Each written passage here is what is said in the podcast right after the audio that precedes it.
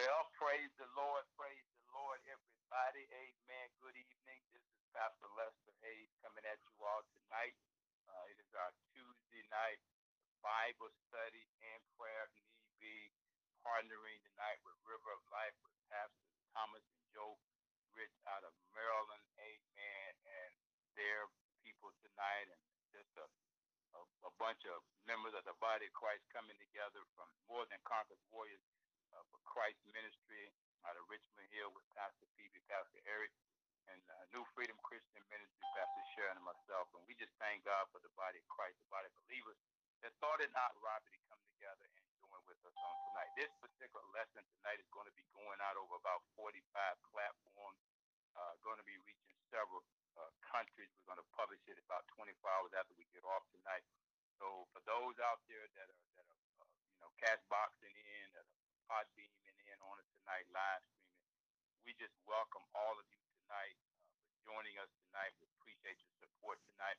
Pray that the word tonight will minister to you and it will be a blessing to you tonight. That is our, our scope, our aim and goal is to be able to please God by distributing, publishing, declaring His word. Amen. Because He said it's His word that He wants people to know and be sanctified by which is truth. And once that happens, you'll be made free. And if the Son sets you free, who is the living word of God, His name is Jesus Christ, the Messiah, Christ, the anointed Son of the living God, only begotten, full of grace and truth. And if He makes you free, then you're free indeed. Now you can stand fast in the liberty with Christ has made you free. You don't have to ever be entangled with the yoke of bondage again, because where the Spirit of the Lord is, there's liberty. Amen. So tonight, uh, we have liberty tonight. We have liberty because God has made us free. Amen. So we gather tonight. I'd to welcome all of you tonight. Uh, God is so good.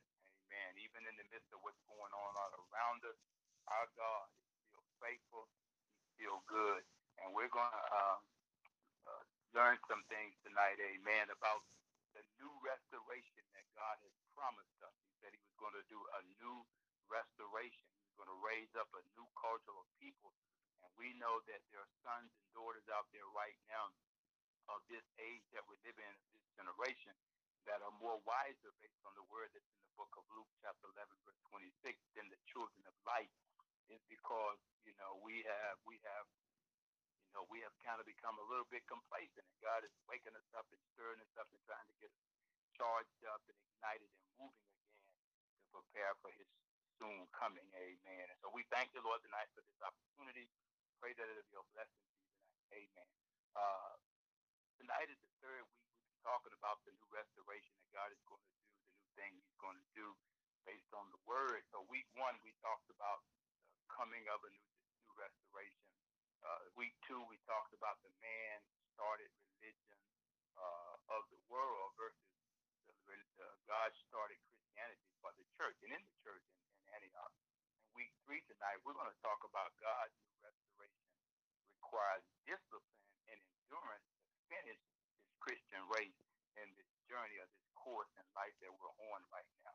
Amen. So let's just open um, with the word of prayer tonight, and we'll get right into this. Amen. I, I tell you, so many things are going on, but we thank God that we're able to pray. We thank God that we have access to Him through His Word. We thank God that we have fellowship with the saints. It's just a blessing. We draw strength from each other. We encourage each other. It was just a beautiful thing to get on this line after the second attempt and hear some voices. And I heard Sister Marlon say, "When two or three gather together, I felt Jesus." It was like it was like when when John leaped in Elizabeth's womb. I felt him leap. I felt the Holy Ghost leap. You know, and that let me know that he was he was he was here in our midst. Amen. And so we welcome the Holy Spirit tonight. Amen. But let's just pray tonight before we go into the Word.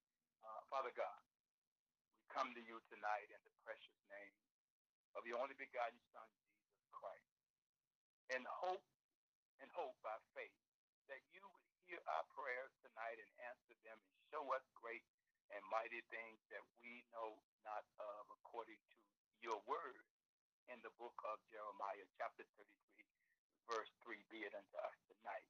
We pray, Father God, in the name of Jesus, for forgiveness and healing for our nation and even the world. We pray for all those that are in authority, kings all in authority, so that we may lead tranquil and quiet lives, peaceable lives, and all godliness and honesty, according to your word, Lord, in the book of First Timothy, chapter 2, verse 2, the King James Bible, be it unto us. We pray for your righteousness, that it will exalt every nation on the planet earth, and our sins, which are a disgrace and a reproach to any nation, especially ours, according to your word, Lord, in the book of Proverbs, chapter 14, verse 34, the King James Bible, be it unto us tonight, enlighten us tonight.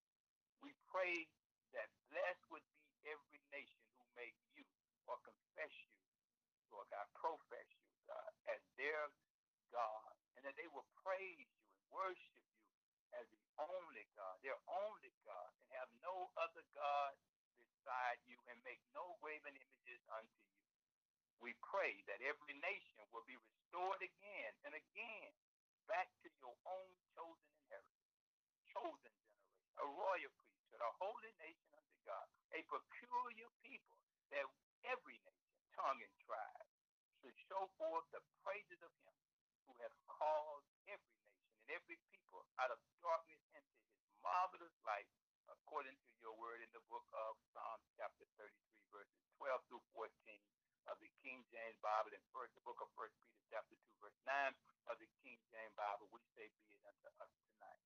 Use this teaching tonight to help us, your people, to regain our hope, confidence, and confidence in you, our sovereign God and Savior, our very present help in these troubled and evil days as we work to redeem the time because our days are Thank you, Heavenly Father, God, for hearing our prayers and answering them according to your word, Lord, in the book of Jeremiah, chapter 33, verse 3, the King James Bible. Be it unto us, Father. Thank you, Father God, that as your word goes forth, it will not return unto you void, but it shall accomplish that which you please, and shall prosper in the things whereunto you send it according to your word, Lord, in the book of Isaiah chapter 55, verse 11, the King James Bible, be it unto us tonight. We are your people, called by your name, and we now humble ourselves and pray and seek your face going forward and turn from our wicked ways. Then will we be confident that you will hear from heaven, Lord God, on the on behalf of every nation, tongue, and tribe, Lord God, and you will forgive our sins and you will heal our land according to your word in the book of Second Chronicles chapter 7 verses 13 through 14 of the King James Bible. Now be it unto us, every nation, tongue, and tribe. Thank you for being God and saving the lost, keeping covenant with the backsliders, still loving and waiting on the return of to the first love, the prodigal sons and daughters of every nation, tongue, and tribe all over the world, especially. Help the immature grow in their knowledge, wisdom, and understanding of the kingdom of God that we have inherited from you. Help the mature believers to build on the foundation that has already been laid, which is, which is the apostolic teaching and preaching of sound doctrine, with Jesus Christ being the chief cornerstone of every building. God's house, where everybody is somebody special, where restoration for the lost begins. Help us, Lord God, your teachers and your preachers to teach and preach sound doctrine, which is documented, Lord God, under the power and demonstration of the Spirit of God in love without compromise and not as hirelings for filthy lucre, as aggressive beggars, that you did not send out as wolves in sheep clothing, but as humble servants in Christ Jesus' name. Amen. And so be it. Your will be done in our lives here on this line and on this earth, in this place tonight as it is in heaven. Amen and amen. In Jesus' name we pray. Amen. Praise the Lord. So let's briefly take a look at a subject matter right now that is being preached by all the clergy out there. I guess we've been forced into it. I uh, had a discussion today with a very dear person in, in my life, subject was about racism. I had a CAT scan done, and I was on my way back from the hospital, and we were in a conversation. And I usually don't like to get into political debates and conversations. I don't like to debate the scriptures, But this subject came up, and I knew that uh, that that somewhere down the road I was going to get asked about it. I was going to have to respond to it. And so I'm going to go ahead and get it out of the way and deal with it, so you'll know uh, how I feel about racism. Amen. Uh, I grew up in the South. Grew up in a poor, poverty-stricken family. I grew up on a farm. Uh, we dealt with racism. My ancestors, great grandparents, grandparents, they dealt with slavery and all that. They went through that. And I would say, you know, they were black as they come, but they was just as racist as them slave owners because of some of the things that they had been conditioned to do. And so, to me, racism works both ways. Okay, so so so it ain't just a black thing, a white thing, black on white, white on. It's just racism. Amen. And we'll we'll talk about that. So let's briefly just look at racism. Let's look at it though from a distance because if you're black and you get too close to it, you'll be blinded by your black. And we don't want to do that as so many are doing right now. Some folks are just, uh, you know, stuck with this issue and they fail to think clearly and rationally when it comes up every cycle. It's real, y'all. Uh, many have become blinded by their own blindness because we're too close to it. In other words, how many playing the race card really understand racism? because I hear a different approach, a different understanding, a different meaning. Every cycle, when some black person gets killed by police or by white people, or you know, I, I hear that word racism every time, and it gets a different tag on it. And so it's just where we go to, you know, whatever is popular, whatever the saying is, we come up with these little fancy quotes, you know, and, and that's how people define racism. Okay, and so I'm just of a different um, a different view and a different understanding and of a different opinion, which rightly so, and everybody can have their own opinion because everybody got one. But I want to be fair when I talk about racism because, you know, one of the reasons I left the South or decided to leave the South as a young nine-year-old boy, I said, if God ever blessed me, I want to get as far away from the South as I could. At nine years old, I was thinking that way, willing to do anything because I got sick and tired of, you know, the racist comments and, you know, from my folks and black folks and in the church where I grew up in, you know, I understood it, but I didn't want no part of it because, you know, as as a young black boy growing up, I could make friends with anybody. Some of my friends, some of the first jobs I had were given to me by from a, a nine years old. I had a job as a boy working for a white barbershop.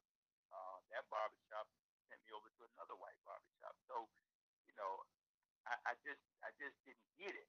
You know what I'm saying? And so, and then I had all my friends just about were black and white Spanish guys on the football team, the, the, the track teams, and the basketball team, and we got along fine. Uh, sometimes we would, I get invited over to some of their houses. Their mom would, would me just what she fixed them. I ate at their table. But now when my mom found out about it, she beat my brains out. She told me to stay away. Now I knew she was doing that to protect me. You know, you know. I know why she was doing that, you know, and so I didn't have no issue with that. So I just have a different, looking back, a different, uh, a different perspective on it, you know. And I don't consider myself a racist person, but I did, I was raised up in racism, and I think I clearly understand it right now. So let's look at it. Uh, I mean, we have sometimes people say racism, and we don't really understand the full scope the full spectrum of it. We just say it because that's something we can tag abuse on, we can tag police brutality on, we can tag them 400 years just keep us stuck and slippery and blind, and we slip right back into it every time, and we never get out of it. But I was taking a look at it today after I had the conversations. I spent a little bit of time just kind of looking at the, the big picture. And here's some things I came up with. We have symbolic racism. We have reverse racism. We have anti-racism, racism. We have cultural racism. We have aversive racism. We have racism in, in North in North America that's different than racism in South in, in South. We have racism in Arab the Arab world and all the other countries over there. Today we have created or let this system uh, systemic problem uh, escalate into a combative racism. We're dealing with now some symbolic racism and uh, you know combative racism it has led to a more scientific racism. So they're doing studies out there right now trying to figure out what's what's in the psychic of the black man, what's in the psychic of the of the of the of the Hispanic, the people of color that make them uh, do the things that they do. So they're trying to find a, uh, a scientific uh, some findings that they can assign to it. Amen. To get us to buy into it that we got some kind of problem or we wired different than our white brothers and other brothers. And so that's what's going on now. Then you have theoretical racism. Amen. They want to put a theory on it. Every time something happens with the black man or people of color, our, our leader right now jumps up there, man, and comes up with some conspiracy theory, theory and assigns it to people. And half of the, the, the extremists out there, they grab it and run with it. Then you have state-sponsored racism, kind of what we're trending to right now from the White House to all of the governorships out there. We hear it, uh, little coded words. Then you have anti-racism. And my mission is not to mollify or to persuade any person's opinion or argument about who and how they argue or express how they use this word or how it is defined and being used in your little circle. Racism happen to be a noun which talks about a person, place, or thing, and we see it in all those. We see it with people, we see it in places, and we see it just about in everything. Everything that we do now, the hats we wear, the clothing we wear, the shoes we wear, everything right now. It's got, you know, language on it, racism, it got anything that could be be defined and identified and described as racism.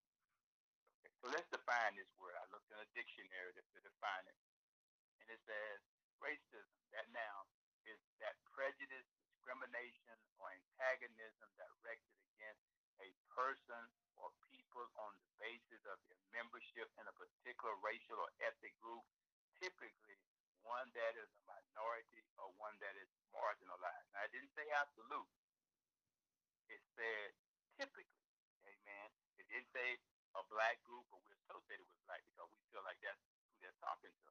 We call that coded language. But this is a definition, man, that generally applies, okay, typically. Because Jews were discriminated against, they were, there was prejudice against them, they racist stuff against them, uh, you know, Mexicans, you know, uh, uh, Asian Americans, uh, got a big problem right now in Hawaii, which is one of the most diverse islands out there right now. They're having a problem, and you have the uh, the Indians, you know that you know the uh, Native Americans. So everybody's got a little bit of a of a taste of this. It's been applied to some of these places out in Dakota and different places way way back when, and in the old Western days. You know those people dealt with this. They didn't call it that. Amen. They just said that those people did not belong in the in the upper echelon of society. And they treated them that way. They took the gold, they took the buffalo, they did all that stuff because they placed them in a category. And they didn't call it racism, but that's what it was. You know. And we're going to talk about when the first time we this word became a word that was used in public dialogue or public speaking. And uh, I'll tell you now, it was in 1992, and we're to talk about uh, how. Need to practice please put your phone on mute. I don't know why you get on late and then make all that noise. Put your phone on mute, please. I need you to do that. Uh, in my opinion, it is high time that we move all away from our belief that our different race and diversity among ourselves somehow possess distinct characteristics, abilities, or qualities, especially so as to distinguish them as inferior or superior to another person, to one another. Got to get away from that. Symbolic racism, which is what's prominent out there right now. You know, everything is being based on a symbol. That's why the monuments are coming down. That's why this is coming down. That's why people are protesting this. All this symbols out there. The code language when the president speaks, or the code language when the mayor speaks. All of the literature out there is being uh, that is that is out there now, and it, all this is symbolic racism and it becomes very combative real quick when those symbols are, are flashed or those symbols are misunderstood or those symbols are taken as a as an insult. You know, uh, that racism also is known and referred to by many modern symbolic racism types uh, or modern racism. Okay, stems from a symbolic prejudice or racial resentment, which has been around a long time, which is a coherent belief that reflect an underlying undimensional prejudice toward any ethnicity. These are the kinds of beliefs which stereotype blacks as morally inferior to white people. Let's just be honest. Whites are racist, and black people violate traditional white American values such as hard work, independence. You know, that's that's that's that's the distinction now. I, this is not me. I'm not I'm not endorsing this, information that I was able to find today. Uh, some some studies that were done. Generally speaking, not specifically, but generally speaking, it is believed that these types of beliefs are what uh, causes discrimination against black people or people of color by white people. We have for years justified this behavior as discrimination. Some of us, however, chose not to view these types of discrimination as symbolic discrimination, but our own little spin on our own tag on it, because prejudice is linked directly to race, not directly connected to our social status or political issues. We try to make it such, you know. Four measures are being applied right now across the across the globe to blacks today. Mentioning these are not my endorsement of them, but these are some of the arguments that are out there right now that scientists, politicians, that clergy uh, out there now studying, trying to trying to justify this so that they can continue to, you know, the whole, uh, you know, that prejudice plumb line, saying that we're only going to be able to do this because, you know, they're saying we're morally unfit, we're ethically unfit, and they're trying to figure out ways, man, to keep uh, that line is, is the way they measure us, amen. And so these are the four arguments, themes and beliefs out there about us as a race. This is uh, not my confession or my admission to any of this. I'm just passing on information to try to help people understand. This is this is one of the arguments. Blacks no longer face much prejudice or discrimination. We know that's not true. Okay. Second, the failure of blacks to progress results from their unwillingness to work hard enough. Now, I've had I've dealt with some of that being in leadership in the military for 28 years. Let's honest, because I was black and in charge, some of the black soldiers wanted me to give them a break. I so I've dealt with that. I didn't see it see it the way the white guy saw it. Then it's different when a black man looks at something a black man do than a black man looks at something a white man do, or vice versa. It's really different. You know, you're treated different. So I can understand a little bit why that theme or that belief is out there. Number three, blacks are demanding too much too fast. Uh, I'll give you my personal testimony right here. For years in the military, I went through institutionalized racism, one of the most racist places I've ever been in. Okay, uh, you know, but I had to figure out a way to deal with it because I left home to try to get away from racism. I ended up in the military, traveling around the world, and ran right into it. So it's everywhere. There was no place I could go to get away from it. So I took an inventory of the system I was in, and I said, you know what? I'm not going to be very effective as a young private, even an E4, E3.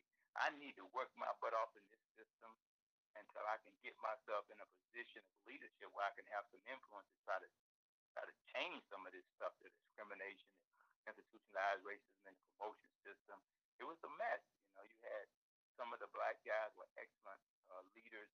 They could only make a certain rank, and that was it. While everybody else, the white guys, were you know going all the way to the top. That was obvious to me. And I said, I want to get promoted, so I'm gonna have to figure this system out, and I'm gonna have to work this same system that they working to get promoted, and see if it worked for me. And it did. And it did when I had a bunch of my my, my, my black brothers, all they did was point out to me how corrupt it was, you know, how they didn't have opportunity, how they wasn't gonna gonna be able to get promoted. And I told them, no, no, no, no, no, no.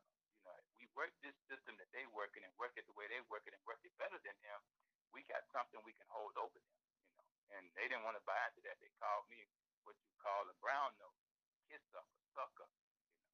But I was there to get promoted they were getting promoted, I was going to figure out how they were getting promoted, and I was going to do it just a little bit better than them.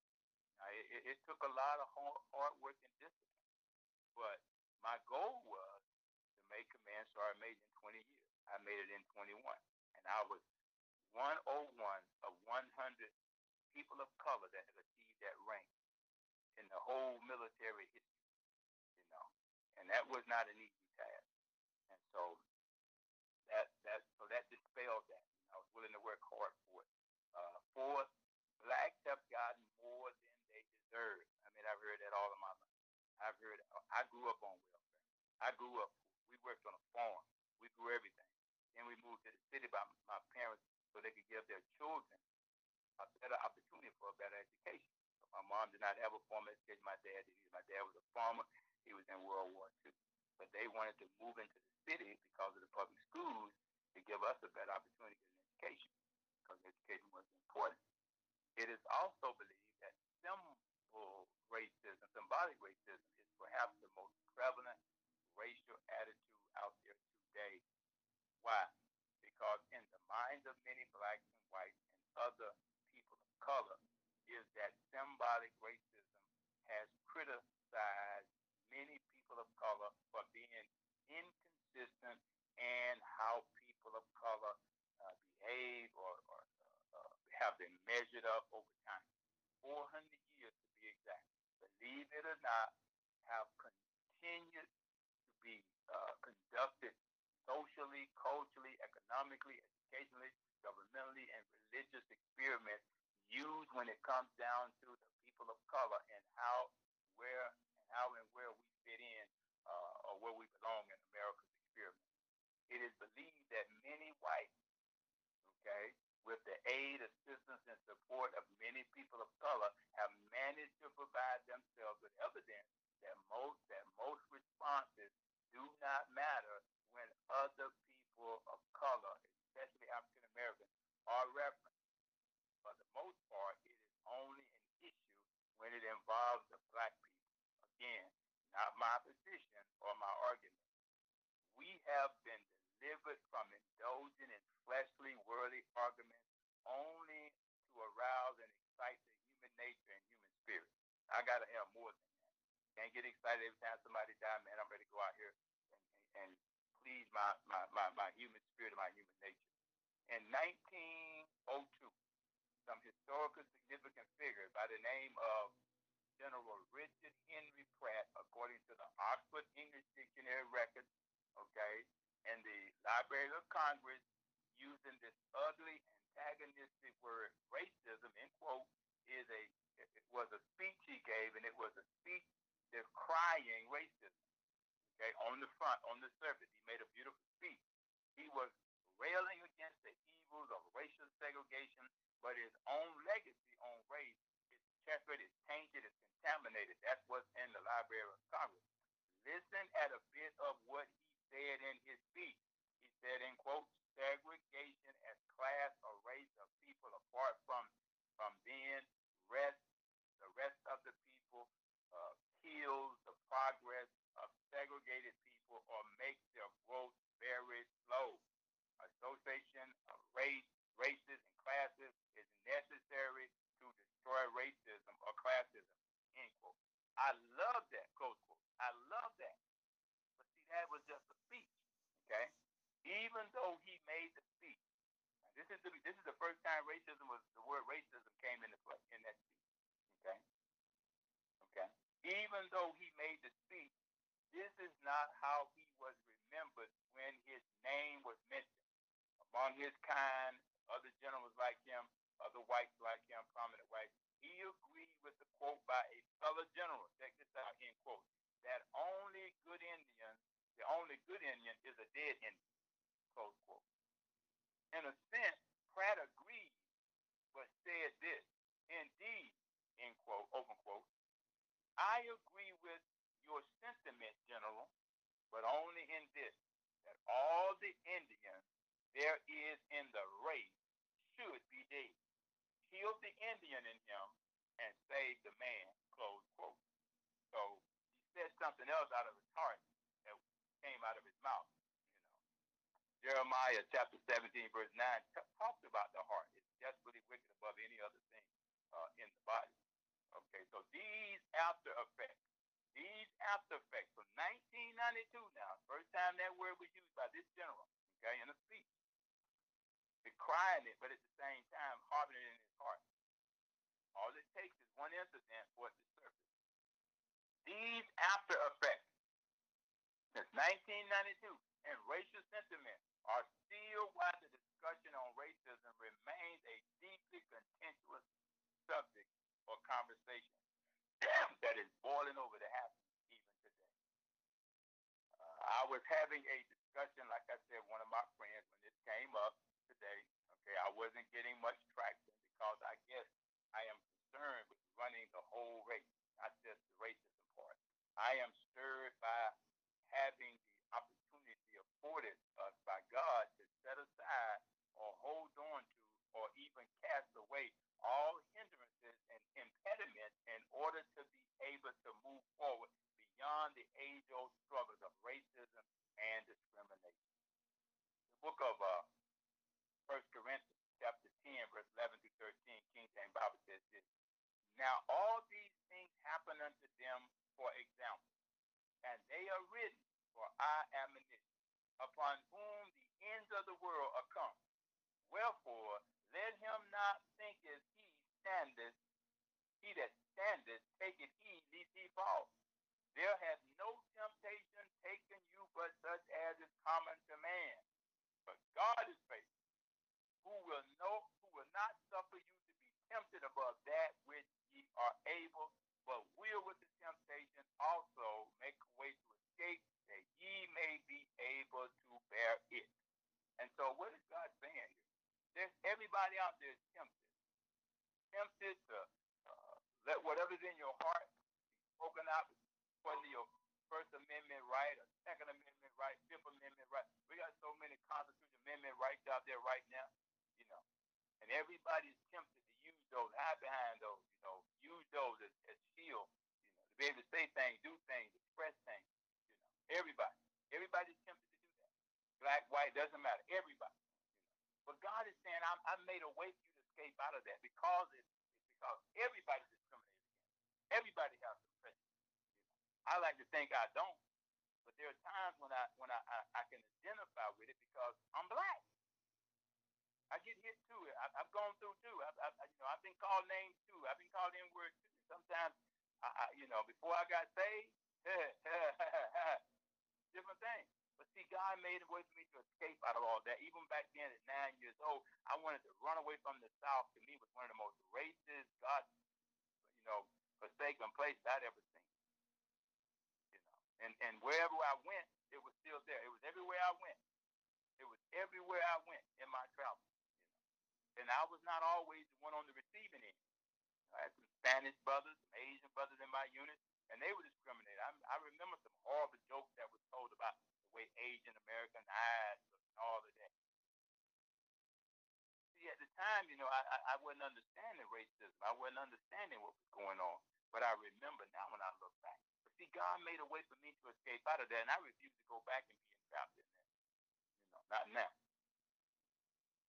Then he goes on here and it says, We are to refuse to understand in the deeper understand what the deeper problem is uh, in all races, have deceived have been besieged by an old age, old enemy, much older than racism and discrimination, called sin on all sides. Sin on all sides. So that we cannot escape except God makes a way for us to escape out of all of it. Genesis 3.15 is a long way from happening than what happened in 1992, okay, by General Pratt. Jesus said this, in the book of Genesis, chapter 3, okay, verse 15, the King James Bible. And I will put enmity between thee and the woman, and between thy seed and her seed. It shall bruise thy head, and thou shalt bruise his. Unto the woman he said, I will greatly multiply thy sorrows and thy conception in sorrow. Thou shalt bring forth children, and thy desire shall be to thy husband, and he shall rule over thee.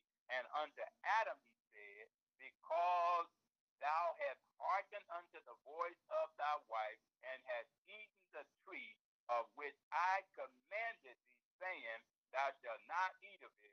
Cursed is the ground for thy sake. In sorrow shalt thou eat of it all the days of thy life. Not some days, all the days of your life. Thorns also and thistles shall it bring forth to thee, and thou shalt eat the herbs of the field, and in the sweat of thy face shalt thou eat bread, till thou return unto the ground, but out of it wast thou taken, and from dust thou art, and unto dust shalt thou return. And Adam called his wife name Eve, because she was the mother of all living. And the Lord said, and the Lord said, Behold, the man is become as one of us to know good and evil, and now lest he put forth his hand and take also the tree of life and eat and live forever. Therefore the Lord God sent him forth from the Garden of Eden to till the ground from whence he was taken. So he drove out the man, and he placed at the east of the Garden of Eden a cherubim and a flaming sword, which turned every way to keep the way of the tree of life. So you have to understand it. Now, what God is saying to get back to the tree of life, to get back into the place with God, you're going to have to love white people. You're going to have to love people that hate you. You're going to have to love people that persecute you. God said, look, I, you, ain't to get back to God. God has put a, a, an angel to watch to make sure that don't happen. Adam, Adam not wasn't to do it. We're not to be able to do it. You know, that he said for the rest of your days, you know. But see, Jesus, the second man, Adam came and sent a grace and forgiveness up. And Jesus said, look at here. How can you say you love me? You ain't never seen and hate your brother. You say every day. So we're gonna have to move forward from this stuff. We're gonna have to love those who persecute us. God has made a way for us to escape through Jesus Christ. You know, we can't just keep going back to this old argument, this old argument. That's why it hadn't got better. That's why we deal with it the same way every time. It's a slippery slope, you know. And so, you know, it, it, it behooves every one of us to make a decision. Either I'm going to do it God's way. I'm talking about completely being all in or all out. You can't be you can't be halfway, you know. And and and my son was talking today, and God dropped this in my spirit. He said, "How many times is racism, which is ugly and antagonistic, you know, are going to come to the to the black race of people, the people of color, Jews, whoever has been discriminated against, prejudiced against, regardless of the size of the institution or the individual that's doing it. How many times is racism going to going to come and present itself to you and throw you off? Why can't you turn the tide and you go present your new self, your new creation, your new Christian, present yourself to racism? We always let racism come in and, and, and determine the, the outcomes and determine what responses we're going to have and what and, and, and what adjustments or, or how we're going to fight it or combat.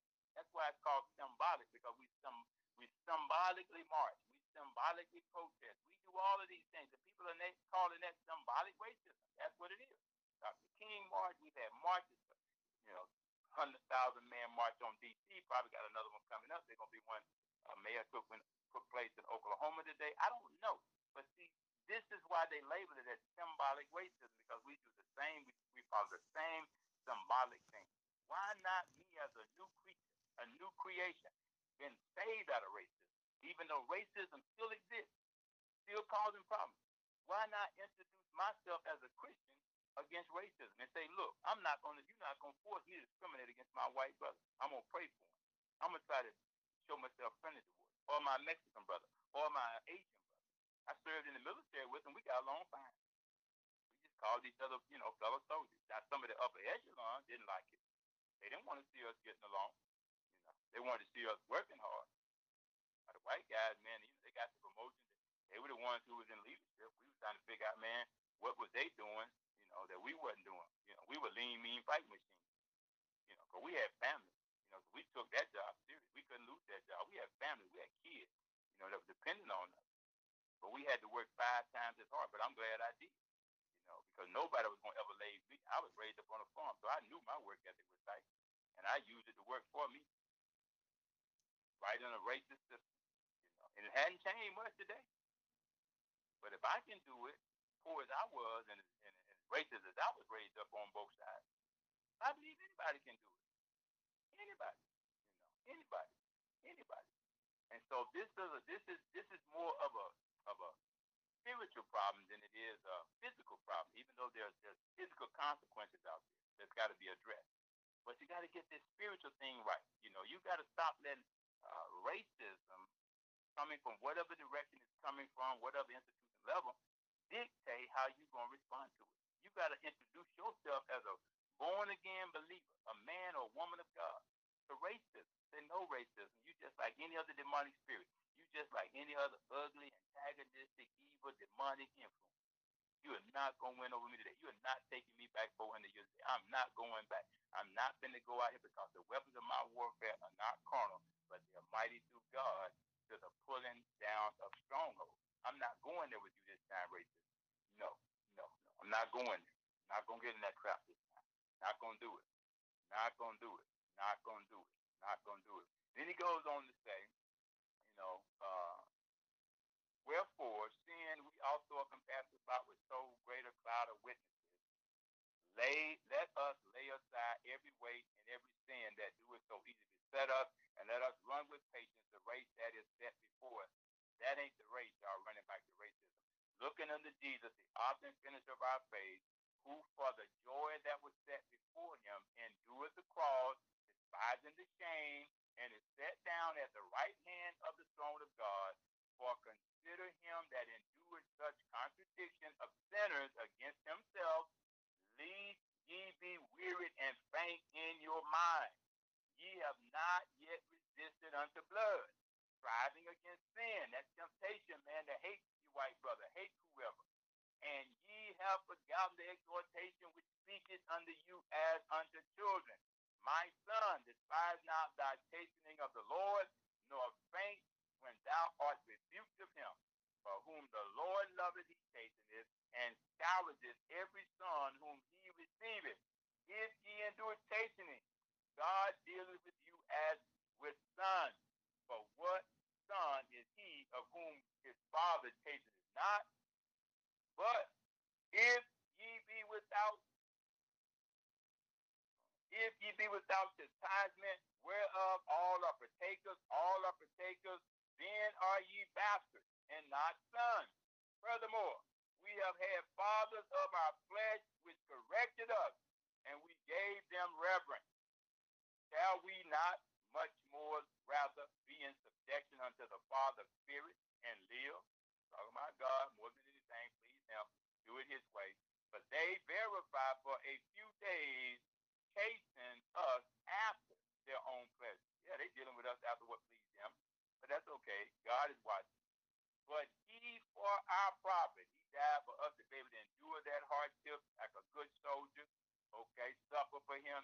He said, hey, they're gonna hate you because they hated me, and if you mind, they're gonna hate you in this world you live in. You're gonna have trials and tribulations but be of good cheer. It'll profit you. Count it all joy. You know, when these outer temptations fall on you, he says, you know, it's going to benefit you. It's going to profit you, you know, that we might be partakers of his holiness. Now, no chastening for the present seemeth to be joyous, but grievous. Oh, yeah. Nevertheless, afterwards, it yieldeth the peaceable fruits of righteousness unto them which are exercised thereby. Look at God. Wherefore, lift up the hands which hang down, and the feeble knees, and make straight paths for your feet, lest that which is lame be turned out of the way, and let it rather be healed. God speaks, praying for forgiveness and healing of the land. Follow peace with all men, and holiness without which no man shall see the Lord. Looking diligently, lest any man fail of the grace of God least any, he's talking about everybody now, white, black, brown, least any root of bitterness spring up, trouble you from the past, and thereby many be defiled, lest there be any fornicator or profane person, as Esau, who for one morsel of meat sold his birthright. Want to please that flesh. For ye know how that afterwards, when he would have inherited the blessing, he was rejected. Hmm. Something to think about, y'all. For he found no place of repentance, no place of repentance, though he sought it carefully with tears. Come as you cry, you have to repent. Broken heart and contrite spirit, God will not despise. For ye are not come into the mount that might be touched and that burned with fire, nor unto blackness, unto blackness and darkness and tempest at the sound of a trumpet and the voice of words, which voice they that heard entreated that the word should not be spoken to them anymore. But they could not endure that which was commanded. Same standard, same word for everybody, universal gospel. And if so much as the beast touches the mountain, it shall be sown as thrust through with a dart. And so terrible was the sight that Moses said, I exceedingly fear and quake. He saw, man, God had no respect to person. You know, when God destroys something, he destroys. When God saves something, he saves. When God heals something, he heals. And you can't put God in no box. But ye are come unto Mount Zion. I love that, the holy place, you know.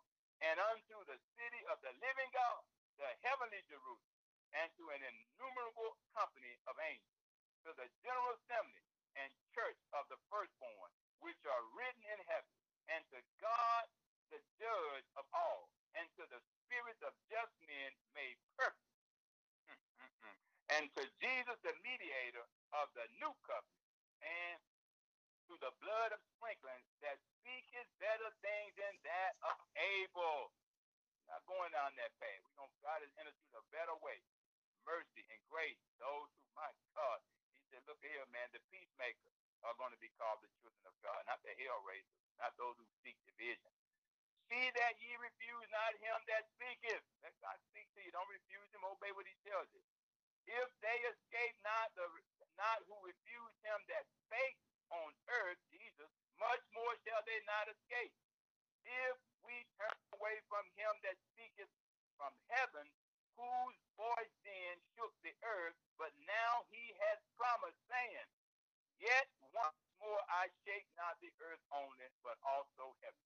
And this word, ye once more signify the removing of the of the those things that are shaken as of that are not made, that are made, that the that those things which cannot be shaken may remain. You know, you're firm foundation. What foundation are you standing on? You know, upon this rock I build my church, and the gates of hell will not prevail. Stand on the promises of God. Get out of that sinking sand. Wherefore we are receiving a kingdom which cannot be moved. Let us have grace whereby we may serve God acceptably with reverence and godly fear, for our God is a consuming fire. That's out of the book of Hebrews, chapter 12, verses 1 through 29, the King James Bible. That was my where my text came from tonight. Amen. And so you you you you've gotten my text tonight. Amen. Praise God. So let's go a little bit further here. Amen. Amen. Amen. Just a little bit further. So what is he saying here? You can't be indulging in the flesh. Okay? You can't be despising authority. Okay? You can't you can be bold, but you can't be arrogantly proud.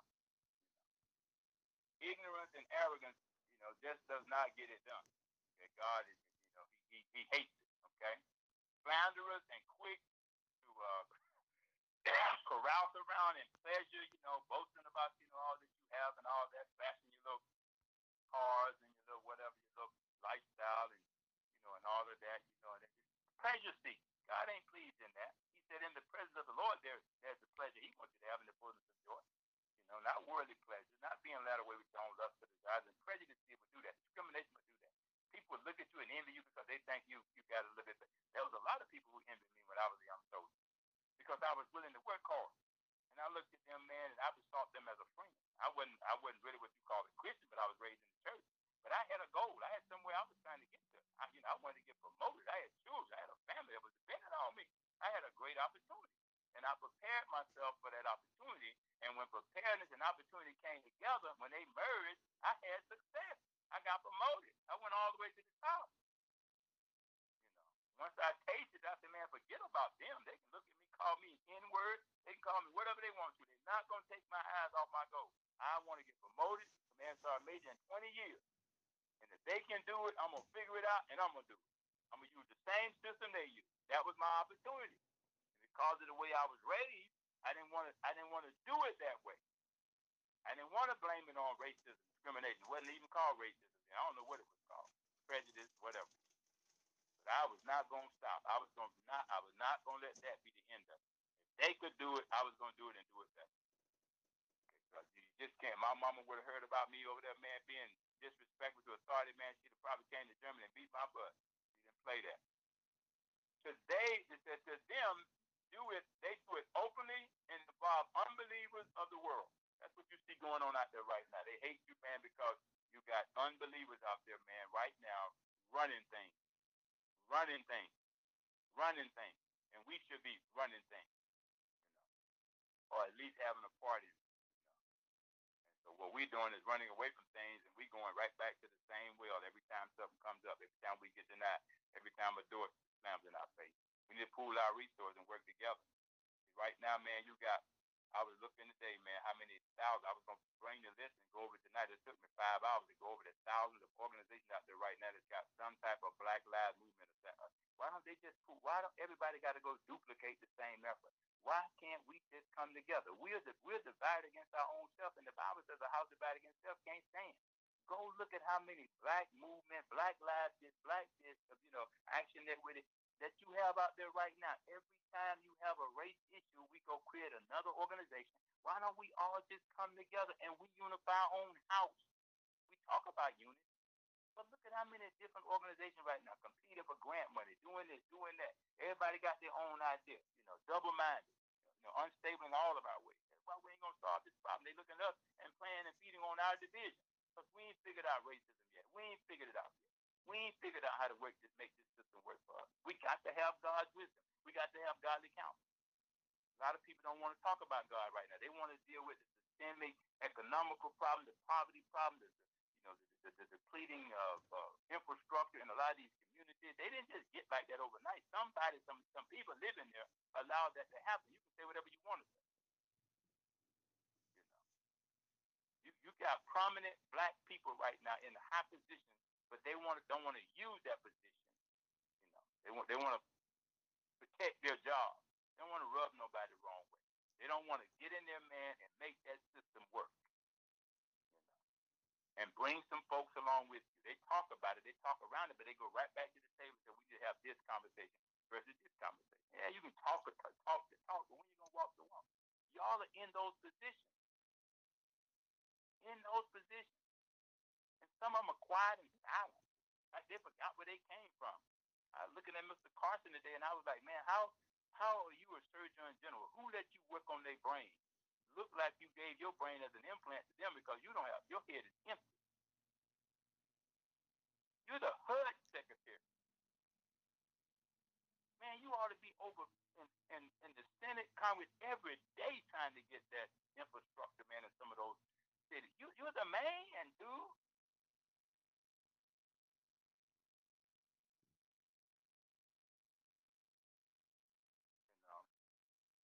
Last scripture, Book of Peter. Second Peter, chapter 3, verse 16, King James Bible. As also in all his epistles, speaking to speaking in them of these things in which are some things hard to be understood, which they that are unlearned and unstable risk, as they do also the other scriptures, unto these, unto their own destruction, according to the book of Second Peter chapter 3, verse 16. And I went over this scripture the last time we were together. You know, amen, amen. So let me drop down here uh, the book of Isaiah, chapter 56, verse 10, King James Bible. It says, His watchmen are blind, they are all ignorant, they are all dumb dogs, they cannot bark, sleeping, lying down, loving to slumber. That's in the book of Isaiah, chapter 56, verse 10, King James Bible. Uh, book of Matthew, chapter 15, verse 14, King James Bible says this, Let them alone. They be blind leaders of the blind, and if the blind lead the blind, both shall fall into the ditch. Uh, the book of Revelation, chapter 12, verse 9, King James Bible says this. And the great dragon was cast out, and the old serpent called the devil and Satan, which deceiveth the whole world. He was cast out into the earth, and his angels were cast out with him. 3 John, the book of 3 John, chapter 1, verse 2, King James Bible says this. Beloved, and I'm in here. I wish above all things that thou mayest prosper and be in health, even as your soul prosper. That's the key right there. That's the key right there. Soul got to prosper. Got to get this word in your soul. Yeah. Got to get changed from the inside so you can present yourself as a new creature to racism. That's the key. Not racism presenting itself to you as an old issue we've always had. That's the key. We got to present ourselves to racism, not racism coming back 400 years later and present itself to us, and we deal with it the same way every time. So, Father, we thank you for the teaching tonight. Thank you for those that were on tonight, God. We pray that they go out serve a purpose. Don't come back bored, but just help your people, mature your people, give them some understanding, give them some insight, give them something to really fight with, Lord, because we're in a spiritual war. We thank you for it tonight in Jesus' name. May this word never return, Lord. May it fall on good ground, Lord God. Serve the purpose for which you sent it tonight in Jesus' name. Amen. All right, then. Well, praise the Lord. Amen. Praise Amen. the Lord. Praise the Lord. Praise the Lord. I'm finished. I'm